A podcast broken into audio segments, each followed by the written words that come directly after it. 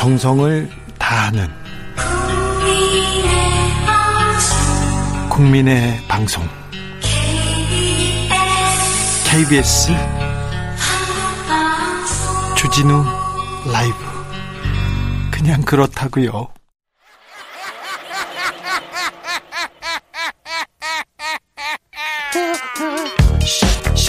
발로 뛰는 기자, 참고하는 기자, 세상의 질문을 마구 던지는 기자, 기자가 본 오늘의 세상 기자들의 수다.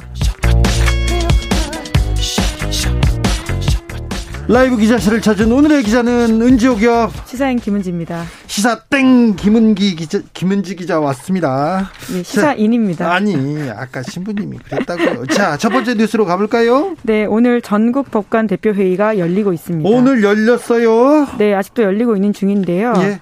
관심이 있었습니다. 네, 아무래도 소위 판사 사찰 의혹 문건 관련해서 이 내용이 채택될지 관심이 아주 쏠렸는데요. 이 내용 때문에 지금 모인 거 아니에요, 사실. 네, 뭐 다른 안건도 분명히 있긴 합니다. 네. 판결문 공개 범위를 넓힌다거나 하는 것들이었는데요. 네. 이것이 오늘 오후에 안건으로 채택이 되었다라는 소식이 전해지고 있고요. 그러니까 채택이 됐으면 회의를 한다는 거죠. 네, 이 내용들을 어떤 식으로 결론을 내려서 이야기할지는 좀 지켜봐야 될 것 같은데요. 네. 우선 회의가 좀 길어지고 있는 것 같고요. 여튼 사법부에 있어서 법관들의 대표 회의라고 할 수 있는 여기서 전국 법관 대표 회의에서 관련 의제가 올라갔다. 이 자체가 의미가 있습니다. 그게 어떤 의미입니까? 네, 그러니까 법관 사회가 이 내용 자체를 엄중하게 보고 있다. 이렇게 이해하면 될 것으로 보입니다. 판사 소- 사찰 의혹 문건 이거 매우 중요하다. 엄중하게 보고 있다는 뜻이네요. 네. 자, 판사 사이에서 사실 이거 중요하다. 비판 계속 나왔지 않습니까? 네, 여러 부장 판사들이 비판의 목소리를 올리고 있는데요. 가장 먼저 지난달 25일 장창국 제주지법 부장 판사가 목소리를 냈습니다. 뭐를 때 했어요. 네, 추미애 장관이 밝힌 윤석열 검찰총장의 징계 사유 중에 하나가 이 판사 불법 사찰 의혹 문건인데요. 그렇죠. 네, 그러자 판사들이 목소리를 냈습니다. 그리고 송경근 청주지법 부장판사, 김성은 서울중앙지법 부장판사, 이봉수 창원지법 부장판사 이런 인사들이 계속해서 법원 내부망에다가 글을 글을 올리고 있습니다. 사찰 문건을 야 이게 문건이 문건을 공개했지 않습니까? 윤 총장 쪽에서. 네, 그래서 그걸 자, 보고 예. 예. 그걸 보고 이렇게 비- 비판의 글이었죠 주로. 네, 김성은 부장판사는 이렇게 비판을 했는데요. 공소 유지와 관련 없는 때로는 공개되지 않은 개인 정보까지 수사기관이 수집하면 피고인과 당사자 대응 원칙이 훼손된다. 이렇게 지적을 했고요. 예. 이것이 법관 개인에 대한 공격 빌미가 되면 법관의 중립성, 공정성이란 가치가 크게 훼손될 것으로 불보듯 뻔하다. 이렇게 비판했습니다. 또 다른 비판도 있었습니다. 네, 여러 비판들이 있는데요. 이봉수 부장판사는 문건의 생산 주체에 주목을 했습니다. 재판장에 대한 정보 수집은 가능하지만 그 주체가 공판 검사여야 된다. 이렇게 지적하고 있는데요. 재판장에 대한 정보 수집 가능하다. 근데 주체는 공판 검사여야 된다. 이렇게 네. 얘기했습니다. 이봉수 부장판사의 해석이긴 한데요. 예. 현재 공개된 문건을 만든 쪽은 공판부가 아닌 대검 수사정보정책관실. 그러니까 과거에 이름을 바꿔서 예전에는 범죄정보기획관실로 불렸던 곳입니다. 범정, 범정, 예, 대검 그렇죠. 범정팀이십니다. 그렇기 때문에 여기 이곳에서 만드는 건 부적, 부적절하다라는 이야기들을 하고 있는 건데요. 네. 뿐만 아니라 송경근 부장판사는 검찰에 책임 있는 사람들 그 누구도 사과는커녕 유감 표명 한 마디 없이 당당하다 이렇게 지적하기도 했습니다. 네, 이 부분도 또 지적하는 사람들도 있습니다. 뭐 잘한 건 아니지 않느냐. 그런데 왜 어, 사과는 없느냐 얘기합니다. 네, 물론 신중론도 있습니다. 차기현 광주지법 판사는 검찰이 판사 세평 등을 수집하는 활동하는 것이 법관 독립에 미칠 영향 등에 대해서 정치적으로 민감한 시기가 조금 지난 다음에 차분하게 논의를 되지 않냐 이런 식의 이야기도 했습니다. 아, 네. 아, 또 오늘 그러면요. 오늘 법관들 이렇게 회의를 하고 나서 뭐 그 선언서 뭐 이런 거 채택하고 그럽니까? 네, 의결 내용들을 아마 발표할 것으로 보이는데요. 예. 아직은 그 의결 내용들이 제가 들어오기 직전에도 확인했는데 나오지 않았더라고요. 네, 판사님들은 결정하고 뭘 쓰는데 좀 시간이 걸립니다. 오늘 지금 어, 뉴스 저희가 진행 중에 나오면 저희가 바로 보고 하겠는데요. 어, 조금 시간이 걸릴 수 있, 습니다 걸릴 것 같습니다. 다음 뉴스로 가볼까요? 네, 김종인 국민의힘 비대위원장의 입이 주목받고 있습니다. 그러니까 사과를 하느냐 마느냐 이제는 할 때가 된 것 같다 이러면서 이명박 박근혜 전 대통령 사과에 대해서 얘기를 하기 시작했어요. 네, 사실 좀 개인적으로 늦은 바가 있다라고도 이미 생각을 하고 있는데요. 당연하죠. 구속이 됐고요. 대법원 음, 그 선거도 나왔고요. 이명박 전 대통령은요. 박근혜 전 대통령을 아직 기다리고 있는 상황이긴 합니다. 예. 물론 이제 게다가 오는 9일이 박근혜 전 대통령에 대한 탄핵 소추안이 국회에서 가결된 지 4년째 되는 날이라고 하는데요. 12월 9일이 역사적인 날이죠. 네, 2016년 12월 9일 그날 다 기억하실 텐데요. 네. 김종인 비대위원장이 그 즈음에서 박근혜 이명박 전 대통령의 구속과 탄핵 등에 대한 국민 문제에 대해서 대국민 사과를 하겠다 이렇게 밝혔습니다. 김종인 비대위원장이 나서서 내가 사과하겠다 이렇게 얘기했습니다. 그랬더니요. 네, 이제 그랬더니 당내에서는 당에다가 얘기한 거 아니에요? 네, 기자들한테도 이야기를 했고요. 본인 네. 이야기로는 당에 들어올 때부터 그런 이야기를 자기는 여러 차례 했다라고 하는 겁니다. 네. 이미 할 생각이 있었는데 시기적으로 보고 있었다라는 취지 네, 이야기를 네, 하고 이런 있습니다. 취지의 얘기는 계속 들, 듣고 있었는데요. 네, 그런데 이제 당장 이제 날짜가 정해지고 할 것 같은 분위기가 조성이 되니까 국민의힘 당내에서 비판의 목소리가 나오고 있다라고 하는데요. 그러니까 김정은 비대위원장이 이제 하지 않으면 안 되는 시기가 됐다, 때가 됐다 얘기했더니 반대 목소리가 큽니까? 네, 원내대변인인 배현진 의원이 오히려 문재인 정부 탄생을 시킨 잘못을 김종인 위원장이 사과해야 된다. 이런 주장을 하고 있습니다. 잠시만요. 잠시만요. 다시요. 배현진 의원까지는 들었는데 다시 한번 가, 뭐라고요? 그러니까 오히려 문재인 정부를 탄생시킨 잘못을 김종인 위원장이 사과해야 된다. 이런 취지의 주장을 하고 있는 건데요. 비대위원장을 들이받았네요. 그럼 네, 또, 또 다른 말도 했어요? 네, 제가 워딩을 그대로 한번 읽어보면요. 자신의 페이스북에 쓴 글인데요. 이미 옥에 갇혀 죽을 때까지 나올까 말까 한 기억이 가물가물한 두 전직 대통령보다 굳이 뜬금포 사과를 하겠다면 문정권 탄생 그 자체부터 사과해야 맞지 않는가 이런 주장을 했습니다. 근데 지금 그 팩트가 틀리잖아요. 얼마 전에 한 분은 들어가셨잖아요. 네, 여튼 배현진 의원이 이렇게 지금 주장을 하고 있고요. 예. 어, 게다가 또 장재원 의원도 네. 반대 목소리를 내고 있는데요. 김 위원장이 당내 최다선 의원을 비롯한 많은 의원들과 당원들이 반대하는 당의 과거에 대한 사과를 강행하려고 한다라면서 비판하고 있습니다. 잘못한 거를 사과하자. 근데 안 된다. 이렇게 좀 맞섭니다. 김정인 위원장 뭐라고 합니까? 네, 오늘 오전에 비공개 회의가 열렸는데요. 여기서도 이 이슈가 나왔다고 합니다. 그에 대해서 다시 한번 자기는 9일에 이명박 박근혜 전직 대통령 과거에 대해서 사과하겠다 이런 뜻을 밝혔다라고 하는데요. 네. 못하게 한다면 나도 더는 비대위원장 직을 맡을 수 없다라면서 탈당을 시사하는 말까지 했다고 합니다. 어우 강경합니다. 네, 또 김종인 위원장이 실제로 과거에 탈당 전력이 여러 차례 있기 때문에요. 네. 이게 불가능한 이야기 또 아니라고 보이는 아니, 지점이 있어서 비대위원장으로 당을 이끌고 있잖아요. 그냥 하는 정치적 수사겠죠. 네, 우선은 과거가 또 있긴 합니다. 이제 게다가 김종인 위원장이 박근혜 전 대통령 대법원 선고가 나오면 애초에 좀 사과하는 방안을 검토했다라고 하는데요. 그 시점이 당겨진 건 있습니다. 왜 그렇죠? 네, 아무래도 내년에 서울시장, 부산시장 보궐선거 등이 있기 때문에 선거의 시간을 앞두고 좀 이걸 당기는 게 아니냐라는 예측이 나오고 있긴 한데요. 사과가 선거에 불리하지는 않을 것 같다는 생각도 해보는데 다르게 보는군요. 네, 이제 그래서 과거에도 과거에도 이런 사과를 한 바가 있는데요. 8월 달에는 광주에 가서 무릎을 꿇고 5.18 묘지에서 참배를 한 바가 또 있습니다. 네, 오늘 5.18 특별법이 통과됐는데 국민의힘에서는 반대했고요. 어, 민주당에서 홀로 처리했습니다. 마지막으로 만나볼 뉴스는 어떤 내용이죠? 네, 국회 본청 앞에서 3년 만에 침낭을 다시 꺼낸 사람들이 있습니다. 아이고, 속이, 속이, 아이고, 속이 그게 참 세월호 가족들이죠. 네, 사회적 참사의 진상 규명 및 안전 사회 건설 등을 위한 특별법, 그러니까 줄여서 소위 사참법이라고 불리는 법 개정안을 통과시키기 위해서 그러한데요. 네. 세월호 가족들은 3년 전에도 노숙 농성을 국회 앞에서 한 적이 있습니다. 네. 아마 기억을 하실 텐데요. 2017년 11월 달에 관련된 법을 통과시키기 위해서 국회에서 노숙 농성을 한 적이 있고요. 그 내용이 세월호 참사 2기 특조위 격인 사회적 참사위원회, 그러니까 사참이 출범시키는 내용이었습니다. 그때도 가족들이 노숙 농성을 한 끝에 예. 2017년 11월 24일 날 국회를 통과한 건데요. 이번에는 이 안에 개정안을 위해서 다시 한번 이 추운 날에 노숙 농성을 감행하고 있습니다. 개정안을 위해서 법을 좀 고쳐주세요 하면서 꼭 이 그 가족들이 유가족들이 꼭 농성을 해야 밥을 굶어야 의원들이 말을 듣습니까? 일을 합니까? 어떤 내용입니까? 네, 이번 주 목요일인 12월 10일이 활동이 종료되게 되는데요. 이 사참위가요. 그 사참위의 활동 기간을 늘려달라라는 부분이 있고요. 또 사참위 조사 권한을 강화해달라라는 부분도 있습니다. 게다가 세월호 관련된 범죄의 공소시효를 또 정지해달라라는 것도 있는데요. 세월호 가족들은 올 한해 코로나19 때문에 정부기관 등의 대면 조사가 어려웠던 점이 있다라고 지적하고 있습니다. 게다가 여전히 해경이나 국정원 같은 곳은 계속해서 비협조적으로 나와서 자료 제출을 제대로 하지 않는다라고 지적하고 있는데요.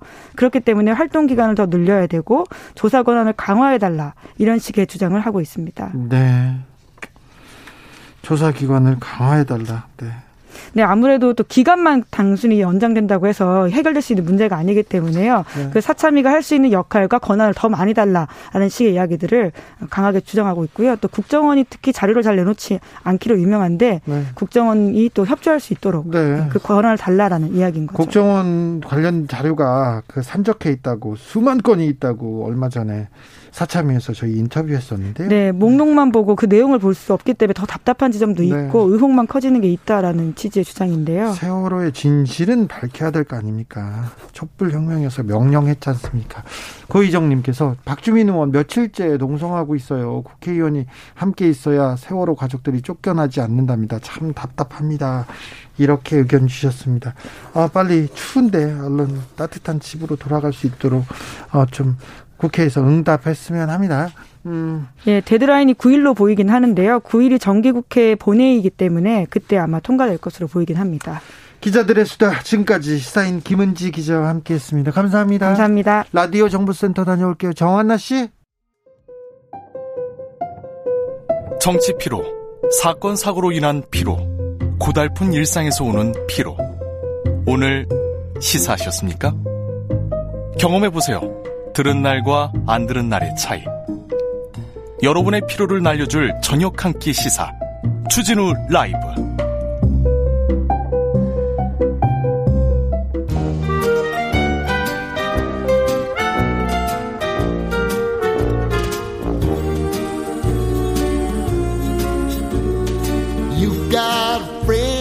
민생이 먼저다. 함께 잘 먹고 잘 사는 법 찾아보겠습니다. 민생과 통하였느냐 생생민생 톡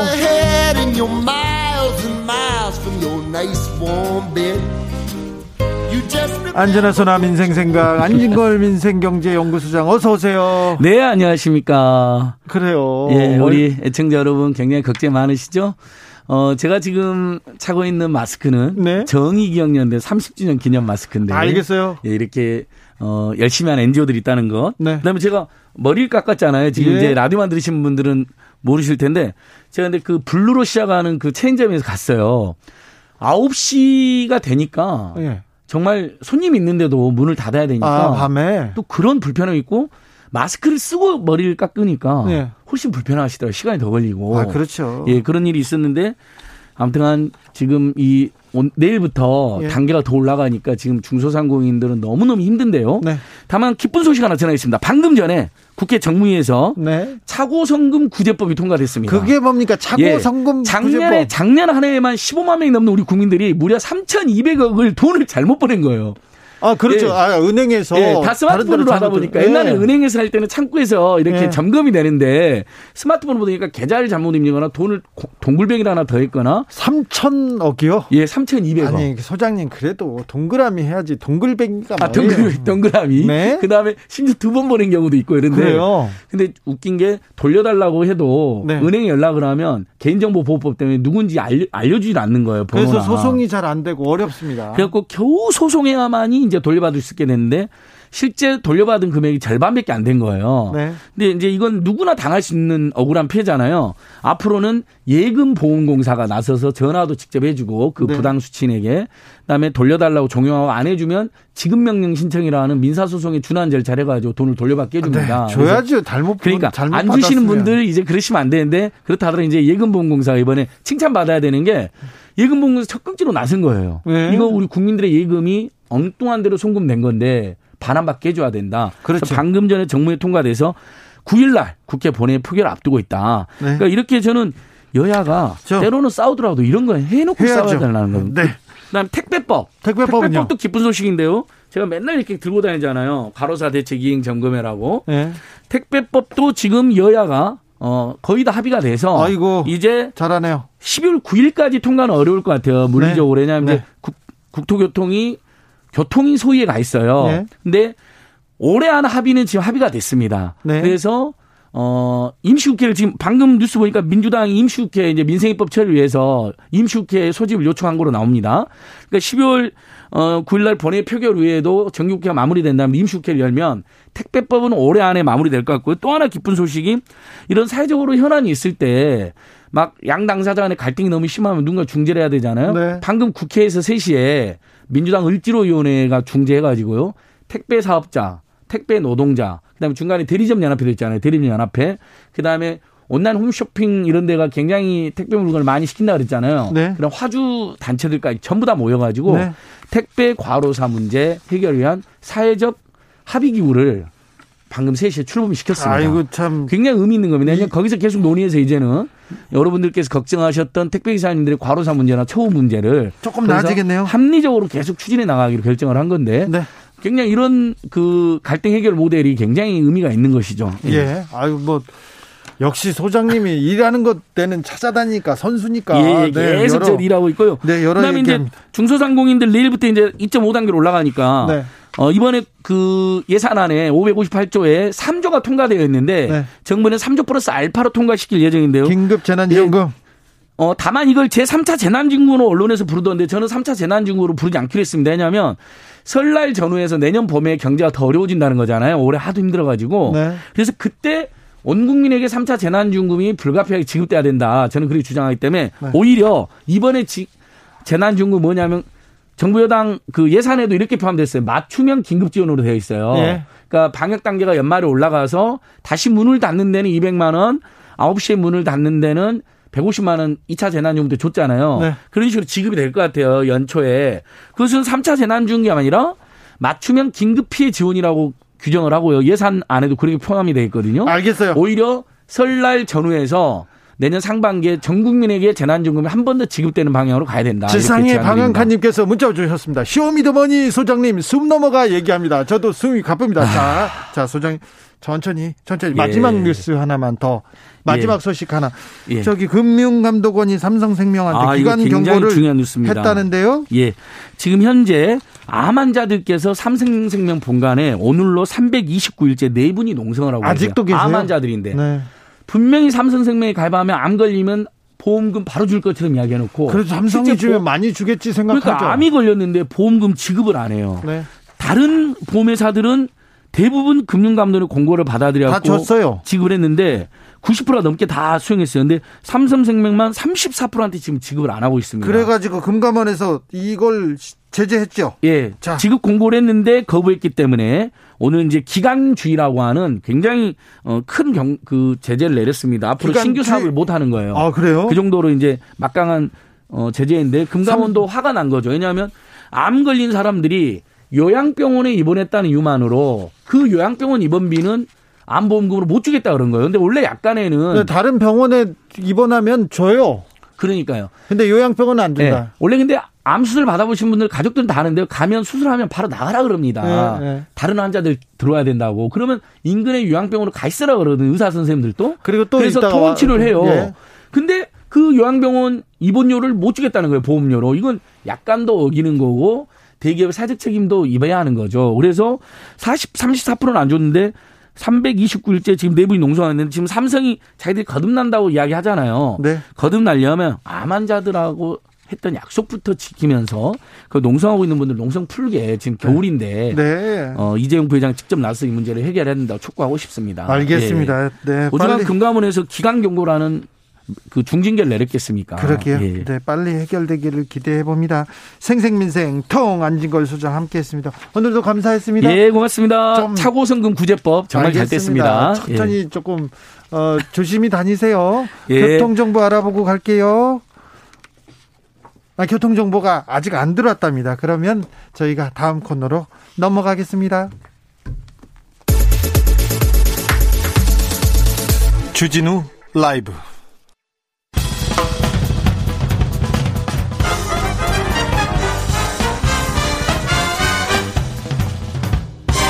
훅 인터뷰. 훅 인터뷰 이어갑니다. 정기국회 회기를 이틀 남기고 있습니다. 그런데 아휴, 여야가 공수처법을 놓고 공방을 이어가고 있어요. 된다, 안 된다, 아니다, 이렇게. 어떤 일이 있어도 이번에는 처리하겠다는 민주당. 아니다 입법 독주다 이거는 국민의힘은 더 논의가 필요하다 이렇게 얘기하고 있습니다. 여야의 입장 차례로 들어보겠습니다. 먼저 최영두 국민의힘 국민의힘 원내대변인 어서 오세요. 네, 안녕하십니까? 오늘 국회 어떤 일이 있었습니까? 예, 아주 놀라운 일이 있었습니다. 놀라운 여야, 일이요? 예, 여야 원내대표가 예. 국회의장과 함께 월요일마다 사실 정례 회동을 합니다. 네, 그렇죠. 국회 일정 논의하고 해서. 예.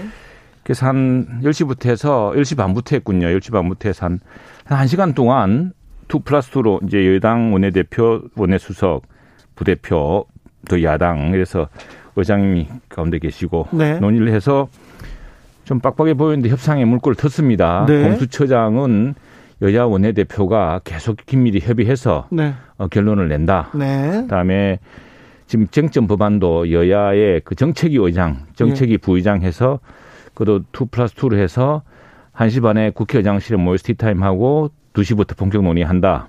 예. 근데 이렇게 이제 결론을 내렸어요. 내렸는데 그 시점에 네. 국회 법사위에서 바로 이게 법안 심사 1초위에서 법안을 막 통과시키기 시작한 아니, 겁니다. 지금 합의하고 예, 협의하기로 예. 했는데 네, 저쪽에서는 지금 통과시키기 시작했습니까? 예, 예. 근데 그 사실 우리가 그 조짐을 좀 나쁘게 보는 이유가 어제 여당의 그 법사위원들하고 어, 여러 의원님들께서 여야 원내대표가 무슨 합의를 하든 우리는 그냥 법안 바꾼다. 공수처법 바꾸어서 앞으로 야당한테 이렇게 그 추- 비토권이라든가 이런 거 안 주고 국회에서 뽑는데 사실은 그 민주당이 뽑겠다, 다수당이 뽑겠다는 이야기입니다. 그렇게 해서 어 하겠다라고 이미 기자회견을 했습니다. 예. 그래서 상당히 걱정하고 있었는데 여야 원내대표 간의 협의 중에 협의가 끝나서 그래 합의문을 저랑 여당 야당 원, 어, 여당 원내대표 대변인 또 저 국회 공보수석 세 사람이 이렇게 공동으로 발표까지 했는데 그 시간에 이제 이런 일이 법사위에서 벌어지고 있었습니다. 그래가지고 급박하게 저희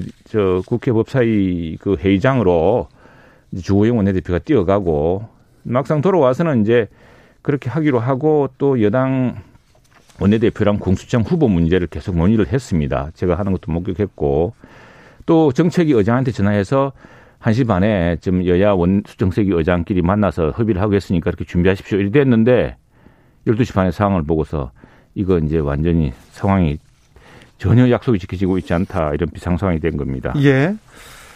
어, 문재인 대통령이 공수처가 출범하게 되기를 희망한다 이렇게 얘기를 해서 지금 그러면 네. 민주당이 네. 지금 어 파트너인 그 대화의 파트너인 국민의힘을 제외하고 지금 독주한다 이렇게 생각하시는 건가요? 아니 그렇지 않습니다. 우리 대통령께서도 조금 지금 상황 인식을 제대로 좀 하셔야겠다 생각이 드는 것이 지금 대통령께서 말하는 그런 공수처에 대해서는 우리도 공감합니다. 아 공수처에 예, 대해서 그럼요. 대통령의 공수처 생각에 대해서는 공감한다. 공수처라는 것은 그 견제받지 않는 권력이라는 게 없어야죠. 권력이라는 것은 서로 견제받아야 부패도 없고 그래야죠. 또 문제가 없습니다. 그래야죠. 그래서 우리도 네. 공수처에 대해서 근데 문제는 이제 지금 공수처 법안이라는 것이 너무 그 위헌적인 요소가 있어서 네. 헌법재판소에 가 있습니다만 그러나 이제 근데 헌법재판소에 가면 3년 될지 4년 될지 그래서 모르잖아요. 뭐 그래서 말하자면 이제 그 잠정적으로 제도도 중요하지만 네. 사람도 중요하기 때문에 그럼 사람부터 제대로 뽑자라고 해서 지금 뽑고 있는 거거든요. 거기까지 국민의힘도 동의. 그럼요. 예. 예, 예. 그런데요. 그런데 갑자기 꼴을 바꾸는 겁니다. 이제 저 몇 번 공수처 추천위원회를 해보고 나서 예. 이게 뭐 뽑는 게 쉽지 않으니까 아이고 뭐 야당한테 그이저 발목 잡히고 있으니까 네. 그냥 우리 국회에 사는 걸로 합시다. 그러니까 다수당이 정하는 걸로 합시다. 이래가지고 지금 민주당의 그 법사위에 법사위에 이제 이 강경파 의원들 예. 이른바 저는 이제 그걸 저 공수처 강경파 의원들이라고 합니다. 박주민 그런 사람이. 예, 예. 그런 의원들이 그냥 국회법을 아, 이 공수처법을 바꾸어서 추천위원회 야당 뭐 비토권 없애버리고 예.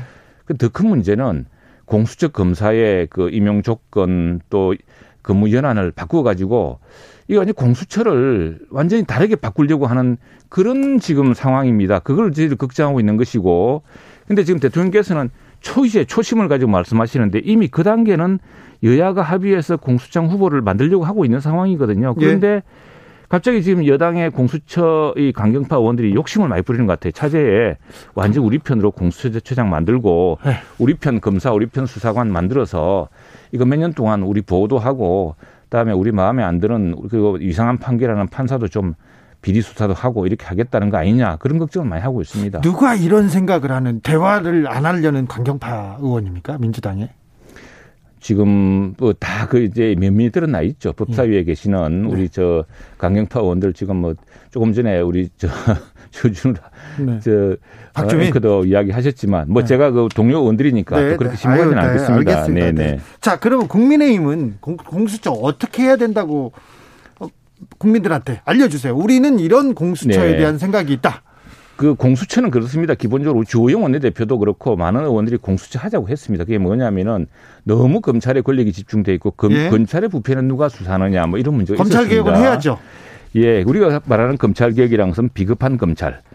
말하자면 물론난 대통령과 그 가족들 수사에서 비극적 선택을 하게 한다거나 또는 야당의 뒷조사를 한다거나 선택적으로 수사를 한다거나 살아있는 권력은 수사를 안 한다거나 뭐 이런 것들을 이제 개혁의 대상으로 보는 겁니다. 그 윤석열 총장은 아닙니까? 윤 총장은 지금 보니까 이전에는 좀 서운했는데 지금 보니까 완전 살아있는 권력만 전문적으로 수사하는 아주 강골 아닙니까? 그래서 옛날엔 좀 서운했잖아요. 옛날에 서운했죠. 그랬더니 이 사람이 지금 뭐 이런 줄 알았더니 어, 나는 조직에 충성하 나는 사람에 충성하지 않고 조직에 충성한다. 이분은 보니까 검사는 센 사람, 네. 예, 힘 있는 권력을 맞붙는 게 검사다. 이런 뭐 기질과 철학이 있는 것 같아요. 뭐 그걸 예. 어떻게 하겠습니까죠? 근데 이제 그래서 이제 하고 있는데 하고 있어서 그래서 우리는 공수처를 지금 추천 막 그 추천위를 해가지고 공수처장 후보를 지금 막 여야 원내대표도 그렇고 논의를 막 하고 있어요. 네. 그래서 우리는 뭐냐면은 막 김태년 원내대표랑 우리 생각은 서로 100% 마음 드는 사람 어떻게 구하겠느냐. 네. 그러면 서로가 용인할 수 있는 수준에서 네. 한번 찾아보자 이걸 좁혀가고 있습니다. 그런데 이제 생각은 뭐냐면 공수처장은 따지고 보면 이게 검찰총장급입니다. 뭐 어떤 예, 예. 그 권력기관의 수장이죠. 그렇죠. 그리고 네. 검찰 경찰 수사를 사실상 감시하고 비례 감시하고 감독해야죠. 수사를 가져오고 수사를 수사 정보를 다 처음부터 받고 그다음에 수사 중간에 수사를 가져올 수 있는 네. 사람입니다. 그렇다면은 사실 중수부장 검찰총장급인데 그분들이 수사를 지휘할 수 있는 인품이라든가 뭐 우리가 완벽한 인품은 아니더라도 최소한 공직 비리를 수사하는 분이 뭐 다른 약점이 있다 그래서는 안 되겠죠. 그렇죠. 또 하나는 네. 이게 뭐 아주 그 큰 수사기관인데 수사기관을 이끌 만한 능력, 예. 리더십 이런 것도 좀 있어야 되는 거 있어야죠. 아니냐. 예, 네. 예. 그걸 그래서 요구하는 겁니다. 그래서 지금 계속 요구하고 대화하자, 회의하자 하는데 지금 민주당은 지금 계속 그 예, 예. 강공으로 먼저 가버린다. 지금 저희들 의심은 아, 네. 아, 차제 그냥 이렇게 하면 자꾸 우리한테 걸리적거리고 그렇게 임명하면 우리가 마음대로 할 수 있는 사람도 아니니 우리 편을 아예 그냥 아무라도 좀 네. 이름 없는 사람이 앉혀서 우리가 쉽게 공수처장이 힘이 센 게 공수처 검사 수십 명을 임명을 합니다. 예. 근데 그 공수처 검사를 지금 법에서는 10년 이상의 뭐 변호사 경력에 조사 경력이 있어야 되는 사람인데 이걸 낮춰요. 뭐 7년 이상의 조사 경험이 없는 사람. 그럴 건 무슨 뜻이겠습니까? 지금 친한 사람들, 우리 편들, 조금 수사 능력은 없어도 우리가 열심히 가까워서 우리를 보호해 줄 수 있는 사람들 이걸로 네. 넣겠다는 거 아니냐. 네. 예. 그래서 자꾸 이렇게 공수처를 가지고서 너무 자신들의 사유 권력 화하려는 이것도 좀 경계를 해야죠. 그런 걸 걱정하고 있습니다. 네. 회의에서 민주당 의원들은 아이고 저기 국민의힘 쪽 사람들이 회의로 들어오는데 네. 회의 들어가지고 그냥 어, 반대를 위한 반대만 하고 있다 이렇게 얘기하는데 그렇지는 않습니까? 그렇지 않습니다. 그렇죠. 그거는 예, 저도 한번 이렇게 보니까 특히 이제 전체 회의는 사람들이 많아서 발언 시간이 5분 하다 보면 서로 말도 못 해요. 그런데 이게 소위에 들어가면은 네. 몇 시간씩 몇 사람 이야기하기 때문에 굉장히 그 서로 오해를 좁힐 수가 있습니다. 알겠습니다. 네. 한 사람이 막 들어 넣어서 아유 안 돼. 그래도 아, 안 그런, 되니까. 네. 그런 식으로는 안 합니다. 알겠습니다. 예. 5180님이 일단 공수처 처리하고 헌재에서 추후 수정하는 건 어떤가요? 이런 의견도 주셨어요. 그렇습니다. 공수처장을 네. 지금 합리적인 선에서 뽑고 네. 그 사람이 이제 공수처를 이끌어 나가고 예. 헌법재판소라든가 또 지금 여러 법안들이 있거든요. 네. 미흡한 법안은 고쳐 나가면 되는 겁니다. 아무튼 민주당 공수처법 처리하겠다 의지가 강합니다. 국민의힘에선 철야 농성 얘기도 나오는데 앞으로 어떻게 국민의힘은 대응하십니까? 지금 저희들은 법이 허용하는 모든 법인 내에서 네. 저희들은 그런 일이 일어나기를 바라지 않지만 만일 끝까지 저희들이 공수처장을 같이 뽑겠다는 노력을 하고 있는 상황에서 여야, 여야 원내대표가 협상을 하고 노력하는 상황에서 어, 이제 여당의 법사위 관경파들이 그렇게 밀어붙인다면은 이건 사실은 공수처가 아니라 공직 비리가 아니라 네. 이 자신들의 권력 기반, 자신들에게 불리한 검사, 경찰을 견제하고 불리한 판결을 내릴 판사들을 감시하고 하는 수단으로 쓸 것이라는 이런 굉장히 그래서 공수처가 아니라 공포수사처 게시타포가 될 것이다라는 그런 걱정을 하고 있습니다. 공포수사처 네. 게시타포가 될 것이다. 이건 막아야 된다. 이렇게 국민의힘에서 생각하고 중요한, 있습니다. 오늘 제가 리본 들고 왔습니다만 네. 법치주의와 민주주의 기본에 관한 문제라고 생각합니다. 네. 저희들 국민들한테 왜 이게 문제인지를 적극적으로 알려 나갈 겁니다. 네. 최영두 의원께서 가슴에 법치주의, 민주주의를 어, 써붙이고 계십니다. 10일에 윤석열 총장 징계위원회가 열립니다. 국민의힘은 이 문제 어떻게 풀어야 된다고 보십니까? 그 적법적으로 해야 되는데 이미 법원에서 결정이 나지 않았습니까? 사실은 윤석열 총장의 징계의 큰 사유는 판사 사찰이라고 했습니다. 네. 여섯 가지 사유가 있었는데 보니까 네. 다른 건 별로 그렇게 대단하지 않았는지 여당 의원들도 그렇고 뭐 특별히 법무부 장관도 이야기를 많이 안 하고 있어요. 단 하나 판사 사찰이라는 문제인데 그게 과연 징계 사유인지 대해서는 지난번에 법원이 결정하지 않았습니까? 법원에서 이 가처분 신청을 진행 저, 저 하면서 이거 집행정지 명령을 내리면서 이것은 검찰 독립성을 제외할 수 있는 문제다. 법무부 장관이 너무 검찰총장과 이걸 이렇게 이렇게 이렇게 해서는 안 된다. 그러니까 판사 사찰로 분노해야 될 법원에서 그건 판사 사찰의 문제가 아니다라는 그 결론을 내렸거든요. 네. 예. 근데 너무 지금 강행하는 것 같아요. 지금 뭐 대통령도 그러시고 법무부 장관도 완전히 호랑이 등에 타서 폭주 기관차처럼 브레이크 없이 나가는 것 같습니다. 네. 어, 불법 사찰 이 얘기가 나왔는데 이, 이, 이 내용은 뭡니까? 조영원 대표가 이 얘기했어요. 아, 이게 지금 저희들이 뭐 원해서 그런 게 아니고 갑자기 이제 우리한테 이 사찰 문제, 판사 사찰 문제가 나오니까 공익 제보자가 네. 지금 사찰 문제가 나왔는데 정말 사찰 문제가 있었는데 덮인 사건이 있다고 공익 제보를 해왔습니다. 저희들한테. 네.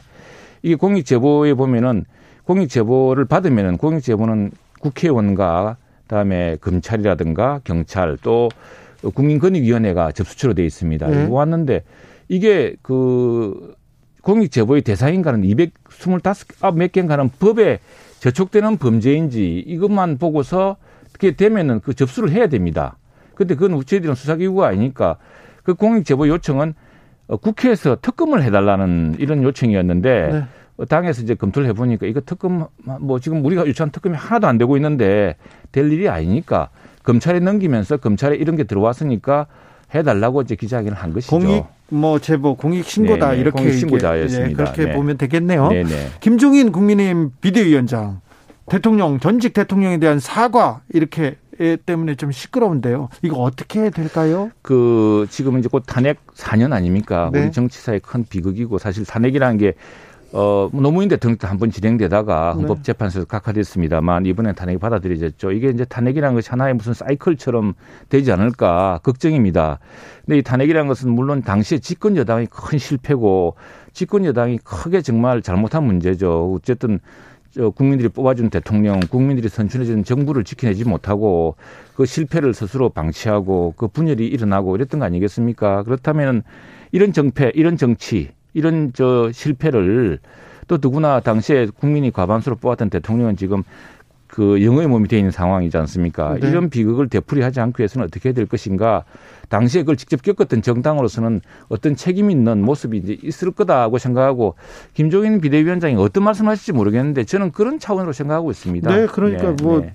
어, 과거에 대해서 잘못한 것은 잘못했다고 얘기하고 그리고 이런 또 이제 되풀이되지 말아야죠. 지금 네. 우리 4년차가 들어왔는데 이 정부에서 또 그런 일이 되풀이되지 말라는 그러니까 뭔가 탄핵을 했으면은 탄핵을 하는 만큼 새 정부는 새롭게 바뀌어야 되고 새로운 뭘 만들어야 되는데 더 나쁘게 되풀이되는 거 아닌가 그런 걱정도 많지 않습니까? 알겠습니다. 네. 네. 네. 그런 고민 필요하다고 봅니다. 자, 일 국회에서 일 많죠? 많습니다. 정신 없습니다. 개인적으로는 뭐 때문에 바쁘세요? 개인적으로 고민이 있습니까? 아, 제가 원내대변인이어서 기자들 전화가 수없이 많이 옵니다. 네. 네, 똑같은 전화인데 이걸 다 받아줘야 되니까. 아이고, 그렇겠네. 아이고, 그러다 전화를 떨어뜨려서 깨지기도 하고. 그러니까. 아이고, 의원, 의원 최영두는 전화기를 너무 많이 받다, 전화를 많이 받다, 전화기를 떨어뜨렸답니다. 아무튼 고생하셨네요. 네. 오늘도 감사했습니다. 최영도 국민의힘 원내 대변인이었습니다. 감사합니다. 고맙습니다. 교통정보센터 다녀올게요. 정현정 씨. 테이크아웃 시사 나왔습니다.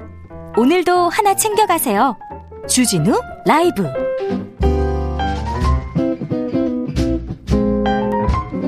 공수처법 어떻게 되나요? 이번에는 민주당 이야기 들어보겠습니다. 고민정 더불어민주당 의원 안녕하세요. 네 반갑습니다. 지금 국회가 공수처법 개정안 때문에 지금 어우 뜨겁습니다. 지금 어떻게 돼가고 있습니까? 어, 일단 공수처법 관련해서는 그 안건조정위 구성을 요청을 야당에서 하셨기 때문에 네. 내일 아침 오전 9시에 네. 그 부분에 대해서 개회를 할 예정이에요. 그럼 네. 거기서 또 논의가 있을 거고요. 네. 네. 그러면 이번 주 안에는 공수처법 통과합니까?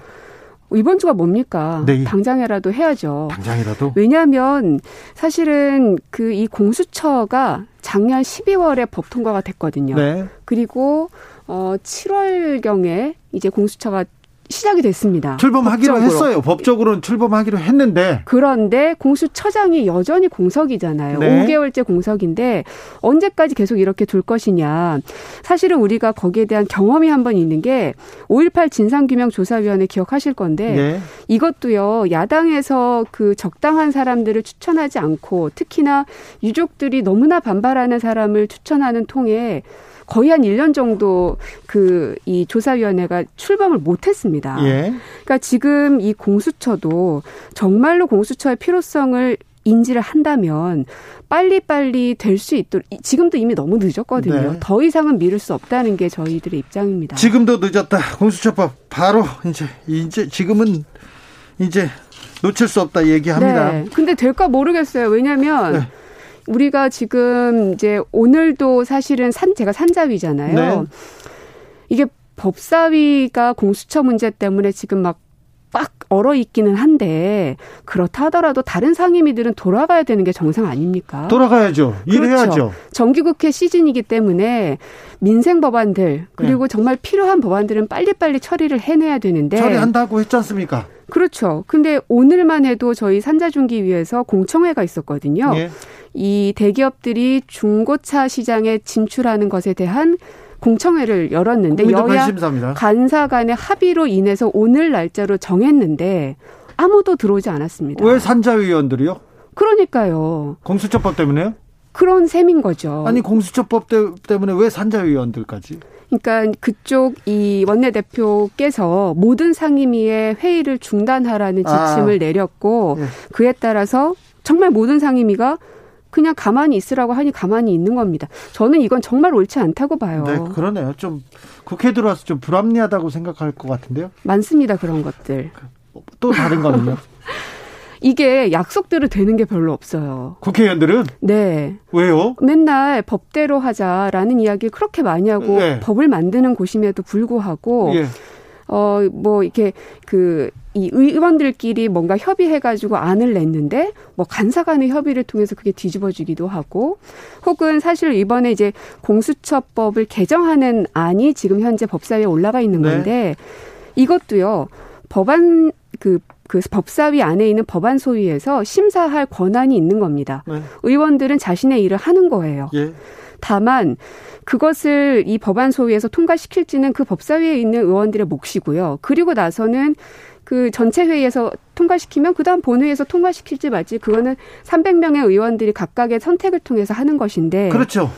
법사위 법안 소위에서 자신의 일을 한 것을 두고 이것은 있을 수 없는 일이다라고 하면 그러면은 모든 법안을 지침에 따라서 뭐 대장님께서 정해 주시면 그 방향대로만 해야 된다면 정말로 다른 의원들은 그냥 거수기에 불과한 거 아닙니까? 아, 그러니까요. 아, 그 하기사. 생각해 보세요. 얼마나 일을 안 했으면 일하는 국회법을 만들어서 자기네들이 만든다고 했겠어요. 국회의원들이 참 신기하네요. 그런데 오늘 네. 법사위에서요. 법안 소위입니다. 5.18 특별, 특별법 개정안 통과했습니다. 의결했습니다.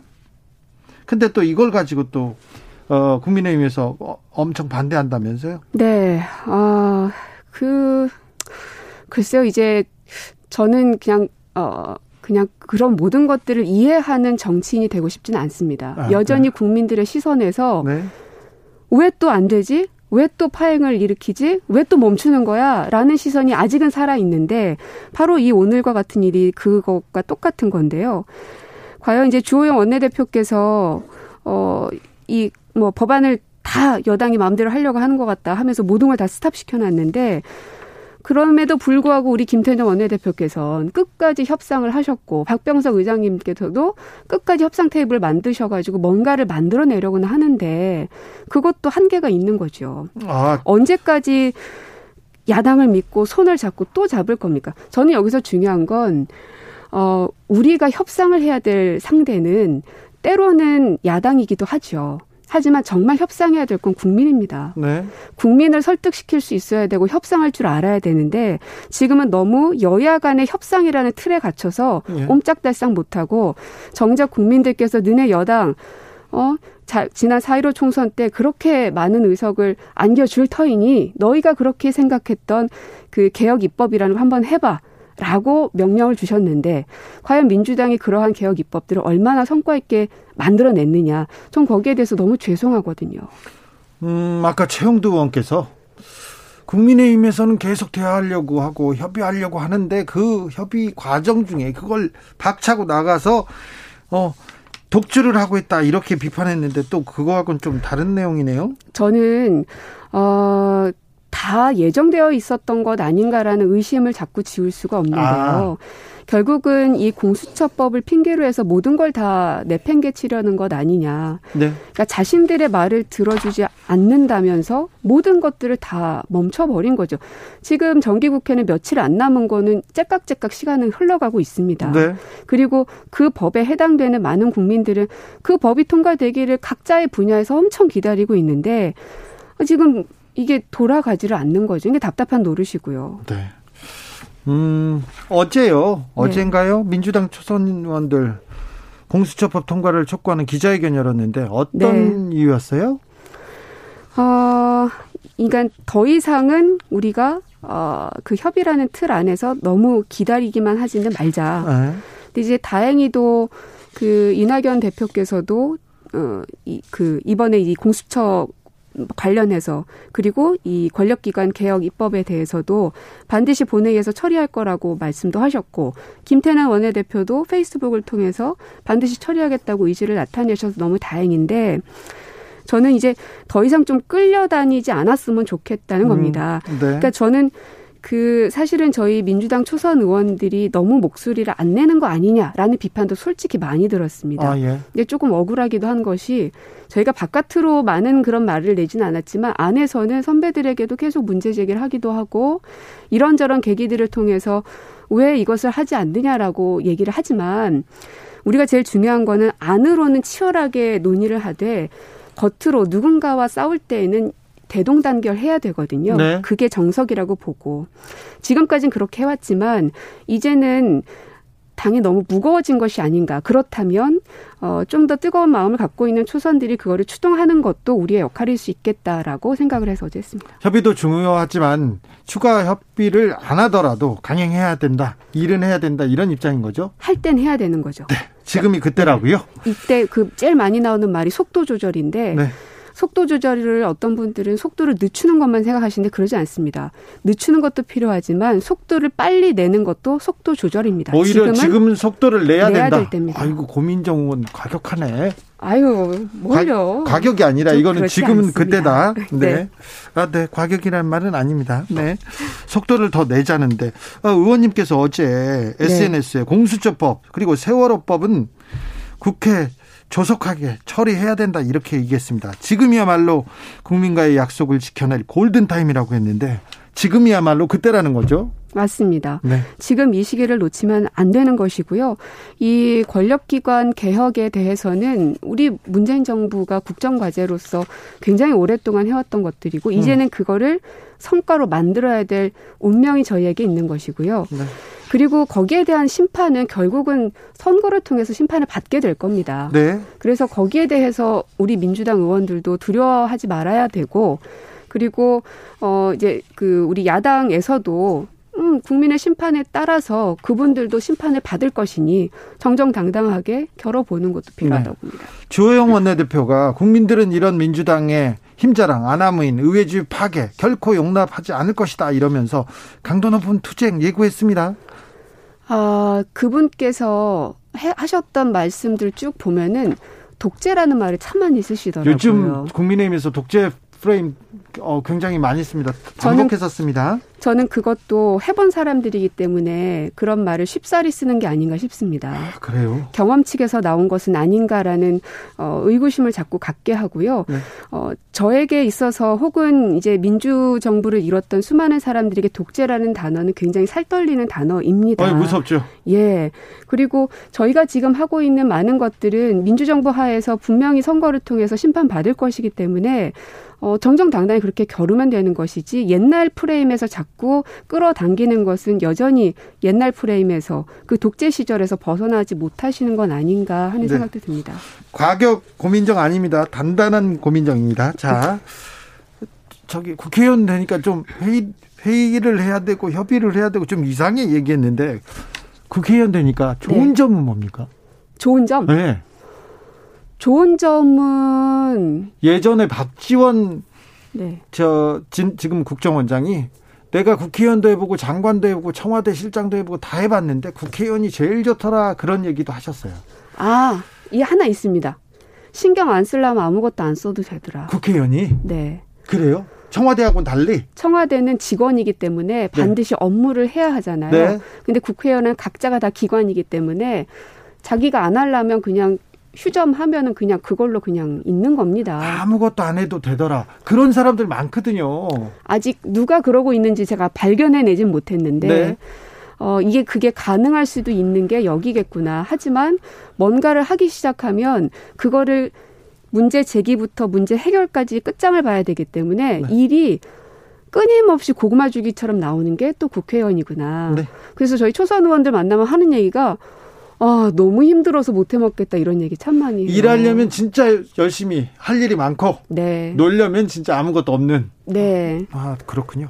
그래서 아직은 다들 맨날 다크서클이 만들어질 정도로 힘들게들 얼굴이 가면 갈수록 초췌해요. 만나는 의원님들마다. 네. 그런 걸 보면 진짜 열일하시고 계시는구나 생각이 들어요. 음, 청와대 대변인이었습니다. 그리고요, 어, 국회에 와서 의원님께서 보는 생각하시는 검찰 개혁의 모습은 어떻습니까? 대통령의 생각도 많이 들으셨고 이제 국회 네. 와서도 많이 토론하셨을 거 아니에요. 어, 법을 적용하지만 유일하게 법에 적용받지 않으려는 곳이 검찰이라고 생각이 들고요. 어, 민주적 통제를 받지 않으려는 검찰이라는 생각이 또 듭니다. 어느 기관이든 어떤 사람이든 민주주의 하에서는 일정 정도의 통제를 거부해서는 안 된다고 생각하고 그런 의미에서 선출직 권력자들은 꽤나 많은 큰 권력을 갖고 있어도 그 선거를 통해서 통제를 받습니다. 하지만 과연 검찰은 그러한 통제가 있는가? 그렇기 때문에 공수처는 반드시 필요하다고 보는 겁니다. 공수처 중요합니다. 검찰 개혁 중요합니다. 그런데 네. 아, 나는 이런 문제 챙기고 싶다. 나는 국회에서 이런 민생 현안이 더 시급한 것이다. 고민정이 고민하고 있는 민생 현안은 뭡니까? 제가 사실 가장 가슴 깊이 고민하는 건 어, 아이들을 살리는 일입니다. 아이들을 살리자. 네, 이제 아동 학대 문제로 계속 사망 사고가 끊이지 않고 있어서 예. 이제 제 상임위가 아님에도 불구하고 그런 뉴스를 보면 너무 괴롭습니다. 아, 네. 그래서 그 해당되는 이제 법안을 내기도 했는데 어 반드시 이제 제가 이제 4년이란 임기가 있고 하지만 어 아이들을 어, 최대한 그런 학대 방임 속에서 벗어날 수 있게 한 명이라도 더 살릴 수 있게 하는 게 제가 고민정이 가슴을 가장 울리는 사안이긴 합니다. 아 그래요? 네. 네. 그리고 또 고민이 뭐예요? 그리고 또 고민은 고민은 어, 가족들과 함께하는 시간을 좀 더 확보해 달라. 네. 너무 오늘이, 부족해요. 오늘이 제 아들의 생일인데 네. 지금도 이제 여기 이렇게 그러게요. 있잖아요. 저녁 먹어야 되는데 원래는 저녁에도 일정이 있었는데 다행인지 불행인지 가지 마, 가지 마. 코로나 때문에 아, 네. 다 취소가 돼서요. 잘했어요. 그래서 집에 갈 수 있게 됐습니다. 그래요? 오늘은 네. 집에 가서 밥을 먹습니다. 네, 드디어. 아이 선물은 준비하셨어요? 샀죠. 그랬어요? 만화책. 그렇게 갖고 싶어 하더라고요. 그래요? 네. 아, 네. 어우, 사줘야죠. 네. 사줘야죠. 핑크대지님, 잠도 안 자고 공부 많이 하시는가 봅니다. 이렇게 얘기하는데, 고민정 의원 얼굴이 헬스케졌어요. 아, 갈수록 그래요. 다크서클 생기려고 그래요. 시험시험 하십시오. 하지만 4년 동안 다크서클이 무릎까지 내려오는 한이 있더라도 반드시 해결해야 될 개혁 입법에 대해서는 반드시 해결하겠습니다. 아니 해결하는 건 좋은데 다크서클 네. 너무 내려온 나는 싫으네 반대네요. 괜찮아요. 괜찮아요? 네. 네, 네. 지금까지 더불어민주당 고민정 의원이었습니다. 감사합니다. 네, 고맙습니다. 속보가 왔습니다. 전국 법관 대표회의가 있는데요. 판사 사찰 의혹이 관련해서 안건을 올렸는데요. 그 안건은 부결됐다고 합니다. 그러니까 이, 이 논의가 제대로 진행되지 않았다는 내용 전해드립니다. 뮤지의 업라이징 들으면서 저는 인사드리겠습니다. 저는 내일 오후 5시 5분에 돌아옵니다. 지금까지 주진우였습니다.